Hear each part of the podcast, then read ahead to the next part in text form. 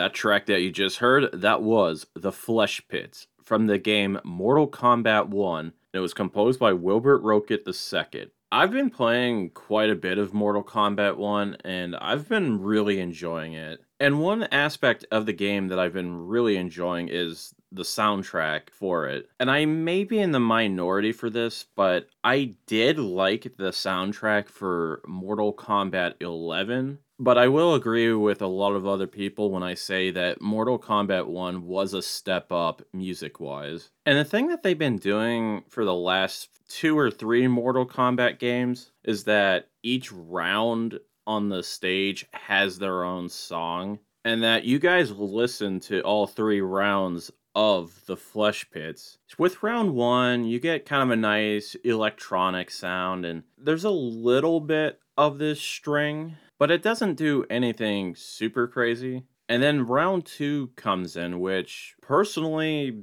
I think that's the one that I like the best out of the three, where it introduces that heavy guitar. But then round three gets real interesting with the demonic vocals, and it brings back the round one theme a bit. And like towards the end, it gets really chaotic as time starts to run out. And you definitely have this feeling of literally do or die, and that the match is pretty much up for grabs. I'm actually a little glad that I'm just talking about the music and not having to show the visuals for this stage because I I will tell you I think it's pretty gnarly looking. So you have these poor people just like stitched together with like weird body parts and stuff, and it's like really weird to look at. And I think that instead of me kind of just describing that kind of stuff, maybe it's best that we move on to our next track, which happens to be a request from Heat Override. They wanted me to play the track Godfrey, First Elden Lord from the game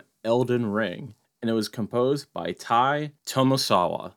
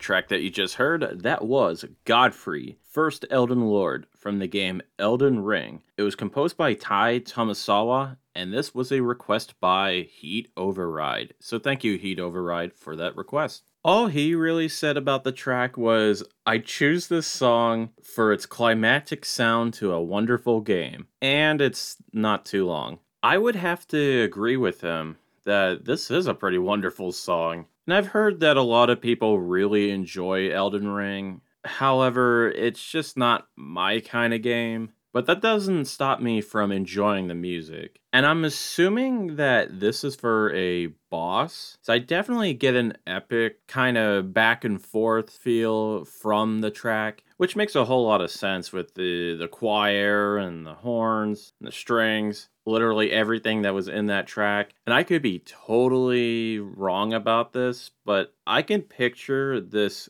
Godfrey to be like a giant hulking man and maybe he's got a sword. I'm sure you guys will tell me that I'm completely wrong about that, but it is fun to imagine. And I'm sure a lot of other podcasters are going to say this, but and I could be wrong about the game, but from my understanding is that it is a brutally difficult game that is super well made and it has a fantastic soundtrack, just like the Dark Souls games. So I just want to once again say thank you for that request, Heat Override. That was really good. We're going to move on to another request, this time coming from Meatbug, and they wanted me to play the track Tower of the Shadow of Death from the game Ys, and this was composed by Yuzo Koshiro.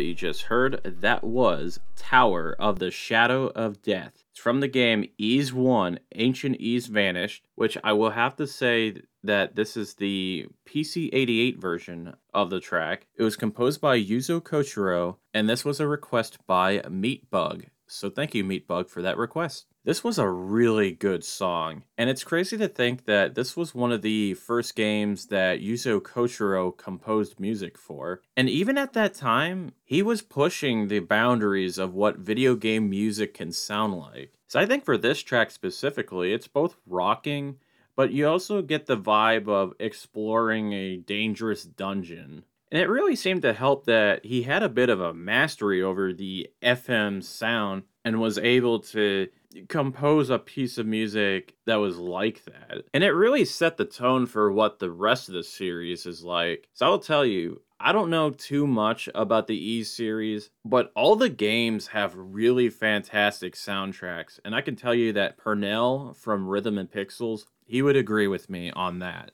So I just want to say once again, thank you, Meatbug, for that request. We're going to move on to another track that's pretty rockin', but in a much dirtier kind of way. And this is coming from the game Skitchin. The track is Smog Dog, and this track was composed by Jeff Van Dyck.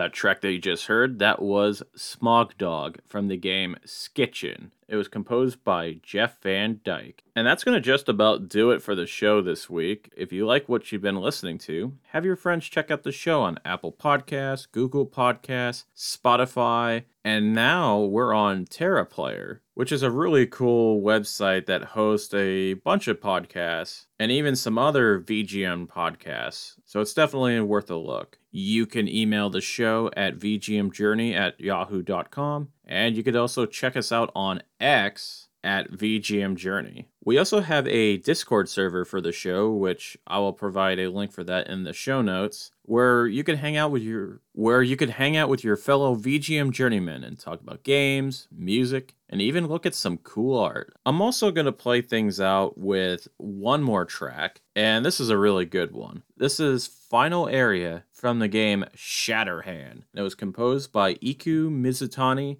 and Hiroyuki Iwatsuki. Have a good one, everyone.